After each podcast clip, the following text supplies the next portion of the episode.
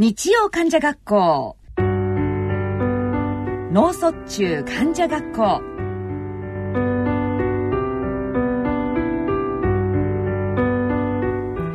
皆さんご機嫌いかがでしょうか？沼尾ひろ子です。アボ正弘です。先生今週もよろしくお願いいたします、はい、よろしくお願いします。はい。毎月第3第4日曜日のこの時間は脳卒中患者および家族医療従事者に向けてお送りしてまいりたいと思います。えー、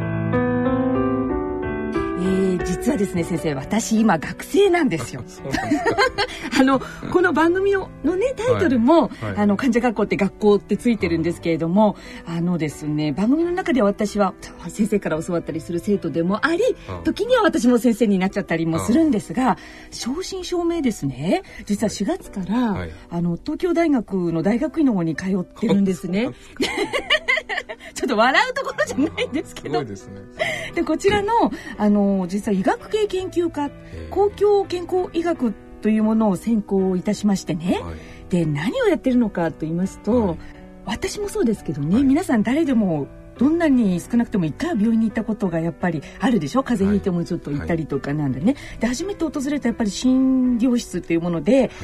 こうとっても満足して診察を受けてますか？というようなあ先生にそんなこと言ったらごめんなさい。耳が痛くなっていやいやいやいや、あの先生はね、こう、い。ろいろお話を聞いてくれたりして、でもね、あの、これやっぱりちょっとあの、あの話すような仕事をしてますので、ね、先生方とか看護師さんのちょっとした言い方でこれやっぱり今度患者さん傷ついたりとか今度怒り感じちゃったりとか不信感を持ったり。でも先生方医療者にとってはいやそんなつもりで全く言ったんじゃないんだけどねっていうような誤解があったりですとかね。そうでつまりこれってやっぱりそのコミュニケーションというものがその医療の現場の中でやっぱりちょっと一番今問題になってるな、はい、なんていうようなことを、えっと、これはちょっと頑張って私自身が患者経験もあったということもあるので、はい、その辺をちょっとやっていこうかななんて思いまして今4月からですねあの若々しい学生の皆さんと共にですねで学生証なんかもいただいて あの非常に刺激を受けながらあの楽しく一応女子学生女子大生 なんですけれども。いろんな意味ですごい。というような感じでやっております。はい、えっ、と私のこの研究している医療コミュニケーションがですね、ラジオをお聞きの皆さんのお役に立つように頑張ってまいります。えー、それではですね、今週も始めてみたいと思います。日曜患者学校進めてまいります。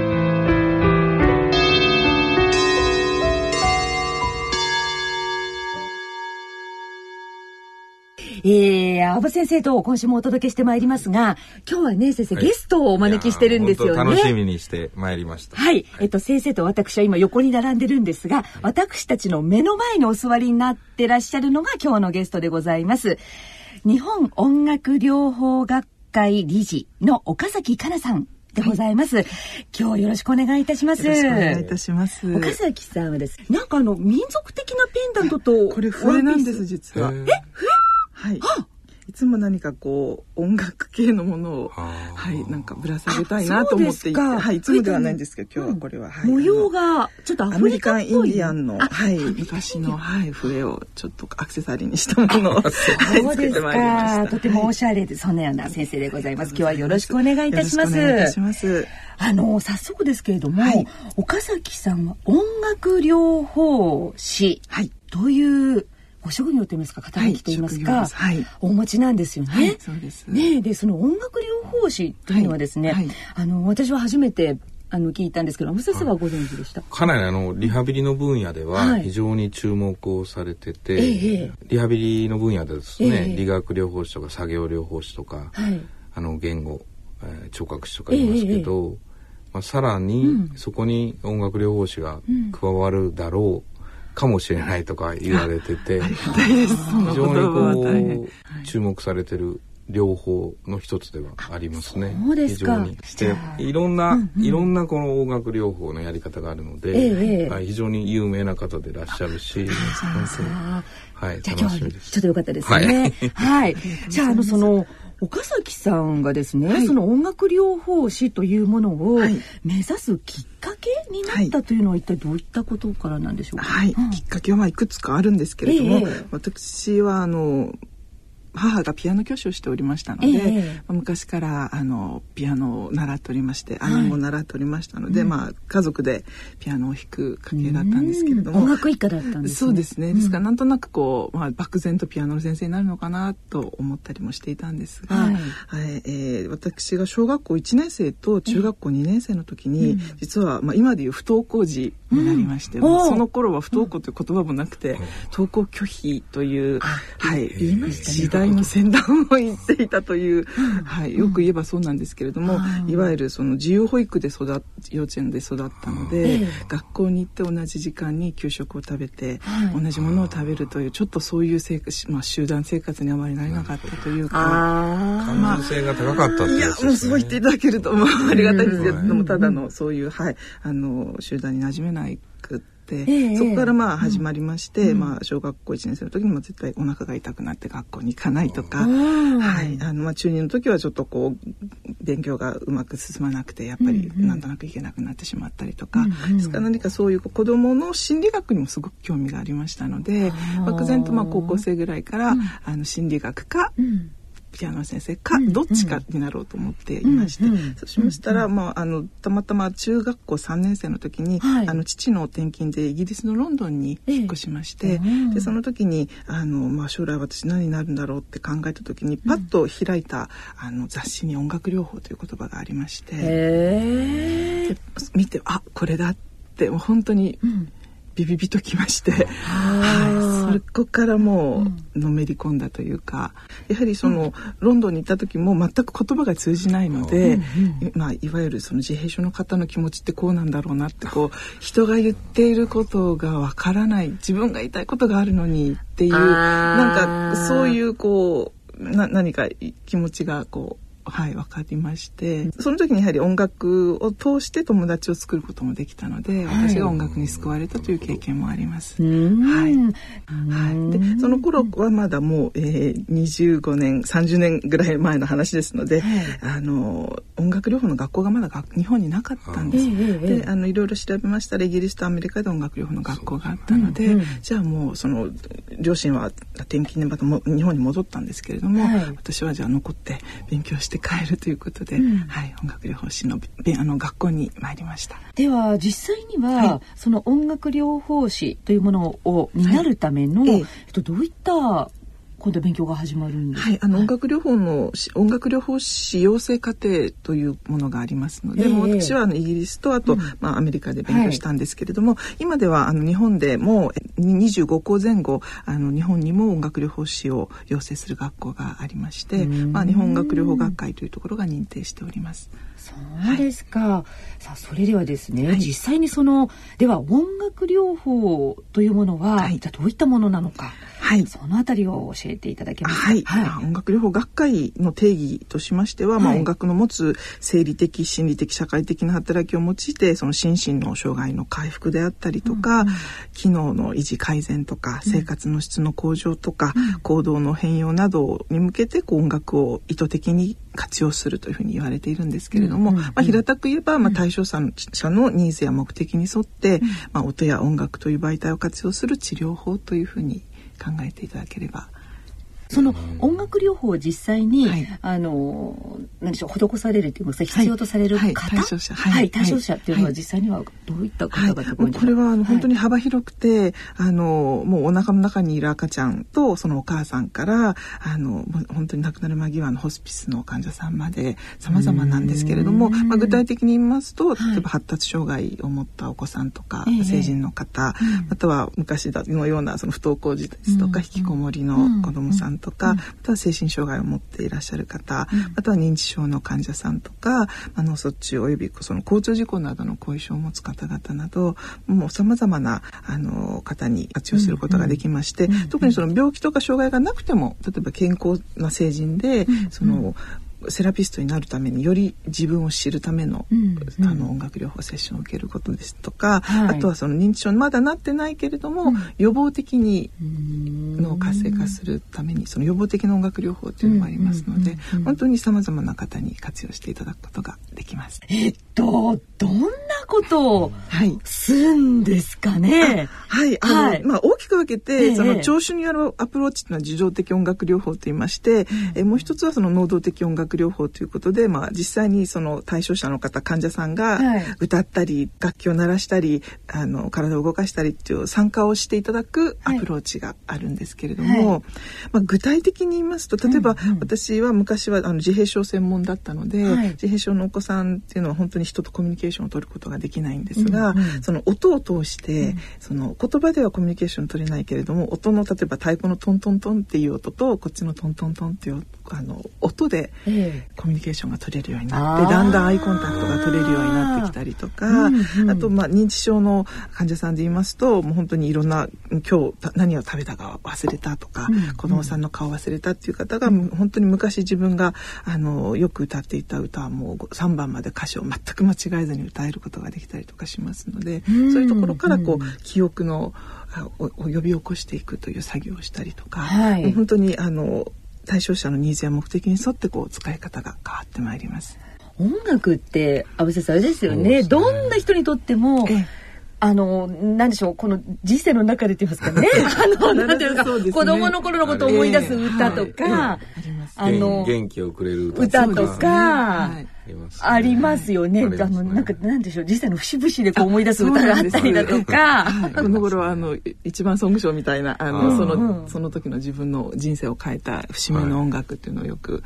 あの番組とかでもやってますけれども、やはり、私もそういうのがて。て、はい、特に高齢者じゃなくても、うん、例えば私たちでもこう突然有線でこうコンビニで聞こえた、うん、聞こえてきた歌で、うん、高校生の時に失恋した時をバーッと思い出したりとか、はい、フラッシュバックみたいな感じで戻ってくることとかもあるのでそれがまあ音楽の効果でもあり、逆にこう怖さでもあるので、使い方によってはちょっとこうあの慎重にならなければいけないこともある、ね、なるほど、はい、じゃあ今のお話ですとね、はい、その心の、はい、その心理的な何かっていうようなことがあるのと、はい、今度今回のお話なんかでぐぐっとお伺いしたいのは、そのリハビリとしてこう使ったりするというようなこと。だからいろんなこう効果というんですかね効用というんですかね、というようなことでは、様々終わりなんです、ね、そうですね。はい。はい、先ほどはまあ心理的なその記憶のこととか申し上げましたけれども、はい、その身体面のリハビリにも使われておりまして例えば、歩行訓練とか、うん、いろいろその運動機能訓練とかをするときに、どうしてもこう何度もこう繰り返しをしてこう辛かったりすることがあるんですけれども、それを音楽に乗せてやることで楽しみながらやるということがありますし、すごくうなずいてらっしゃる。楽しいだけじゃなくて、そのリズムとかそのメロディーとかハーモニーとかをうまく活用することで、こうより動きやすくなるという、はい、そうですね。でそのやはりその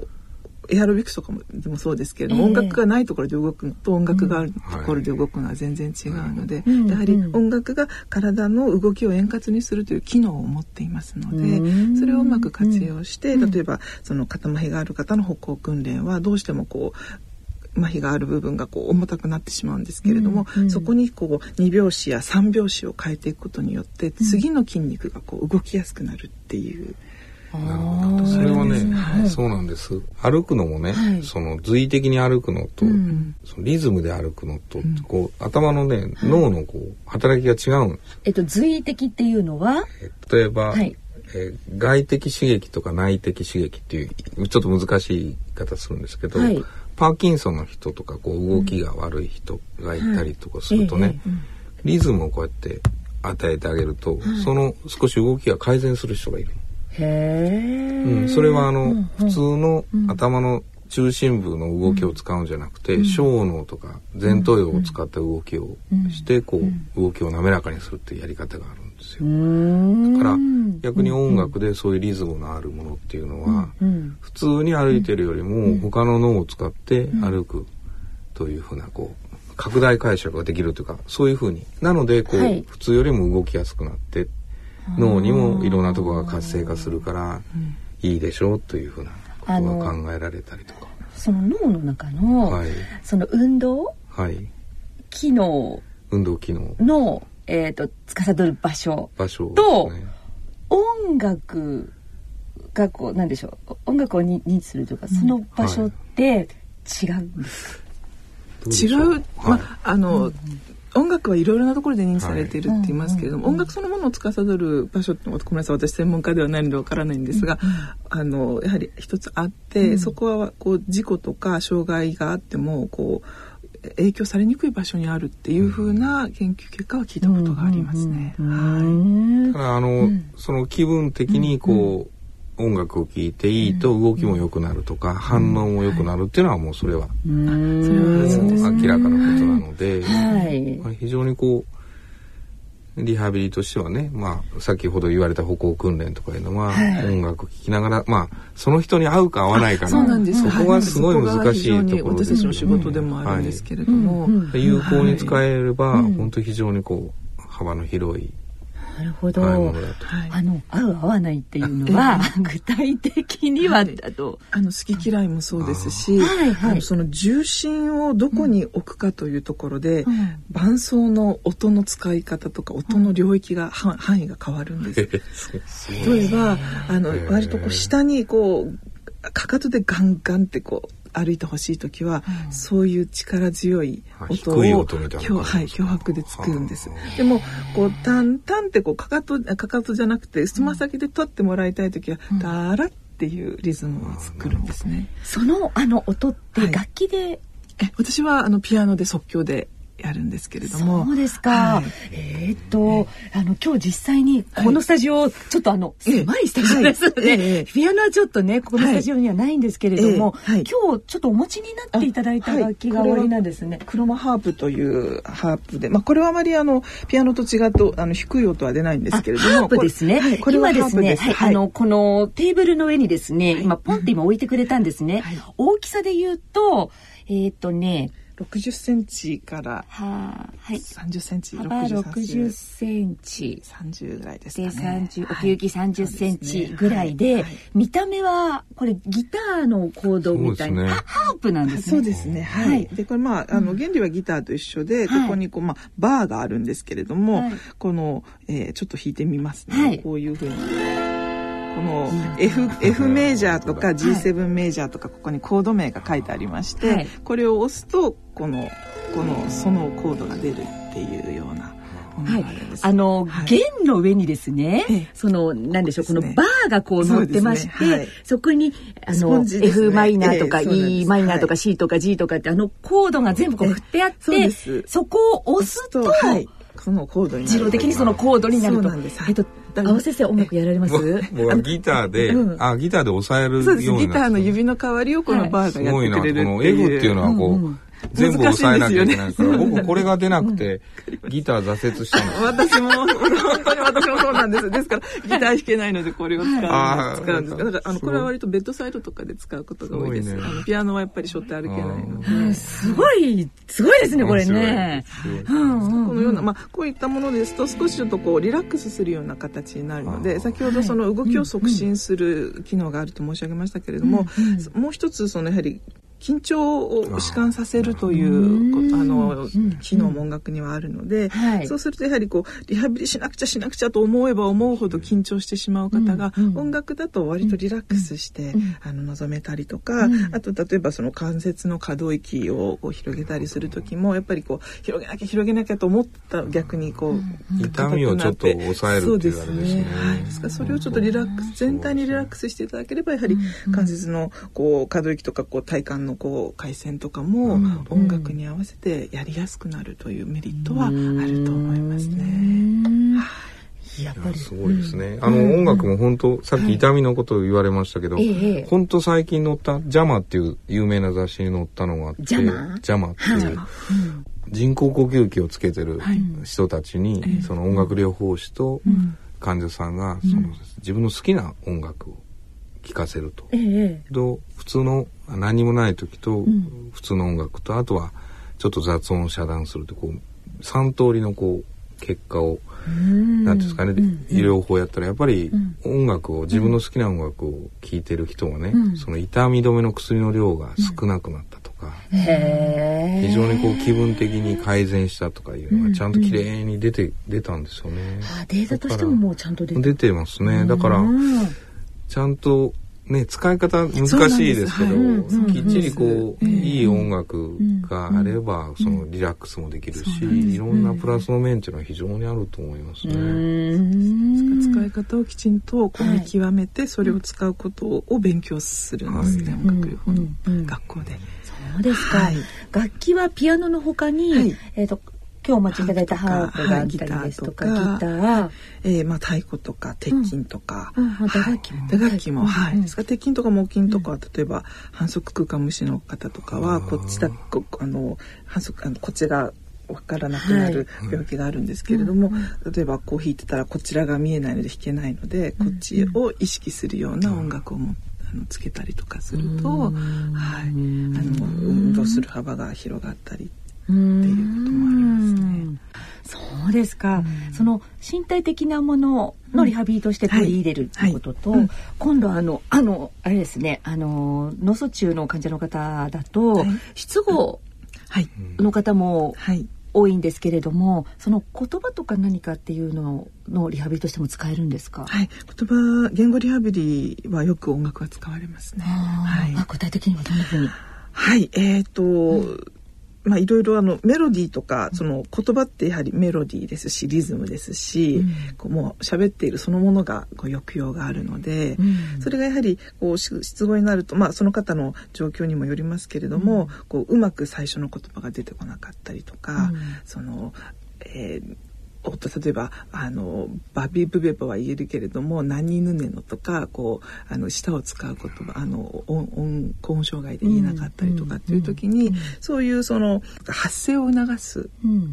歌を作って、楽しく声を出してっていうふうなことをやります。もう音楽をやればその声を大きく出してくださいっていうより歌を歌った方がもうはるかに自然にあの声が大きく出るのでそこを引き出しつつあのメロディーでこう自然な抑揚をこう作っていったりとかその言葉のリズムをこうこちらであの即興してアクセントとあのその発音を明確にしていったりとかということがあります。うん。うん、で、はい、あの失語の場合ってね、はい、今あの岡崎さんおっしゃられたように高音、はい、いわゆるその運動的に、はい、なんでしょう言葉が出にくいっていう場合まあ高音障害と失語症っていうのがありますけど、はい、ちょっと別にはなりますね。で、ね、もまあ失語症の場合は理解がいいんだけど言葉が出にくいタイプと、言葉喋れるんだけど、ちょっとこう理解が悪いタイプっていうのは、まあ大きく分けて2つありますけどね。はい、ただあの失語症って割とこう訓練、密室でやって結構つまんないもんなんですよね。こう例えば「ああいい」「うー」なんていうよりもやっぱり音として綺麗にこう作ってあげて一緒にこうやるっていうのは非常にこう言葉を出すっていうのは非常にいいやり方ですね。日本語っていうのは本当で、イントネーションに、日本語はです、そうですよね。あの節もあるんですよね。で、日本日本語って、あの独特のその節回しもあるでしょ？昔からこう、あの日本人の DNA にこう組み込まれてるような。あの歌舞伎の中の感じだとか、こう見栄を切ったりする感じのとかあんなのもこういう節なんですよね。だから、あの言語のね、訓練も、まあ僕らがよくやってるのは、例えば暖かい、で今日はとても暖かいと、今日は、とてもとかいうふうなことを教えないんですよ。今日は、で一つの、とても、温かいというふうにこう、ちゃんと意味のある言葉が全部イン,、トネーションになってるので、そういうのをこうやって教えるんですよね。その時にこう綺麗にこう音楽がそれに乗って入れば、あの必ず体を動かしながらやると音、すごい言葉出るんですよ。言葉も面白くてね。あっていうのは伸びる音なの。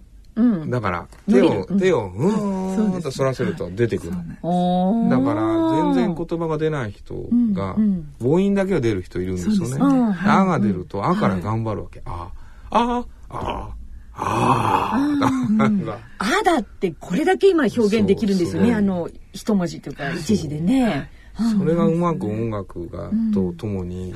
出るっていうことならば非常にこれはね、いいっていうかあの早くもうちょっと言語今の言語療法の訓練とミックスさせて、あのやるべきだなっていうのは本当前からすごい思ってたのでそうだったんですか。そうですね。えー、本日は日本音楽療法学会理事の岡崎香奈さんをゲストにお招きしてお話を伺いました。この続きは次回お届けします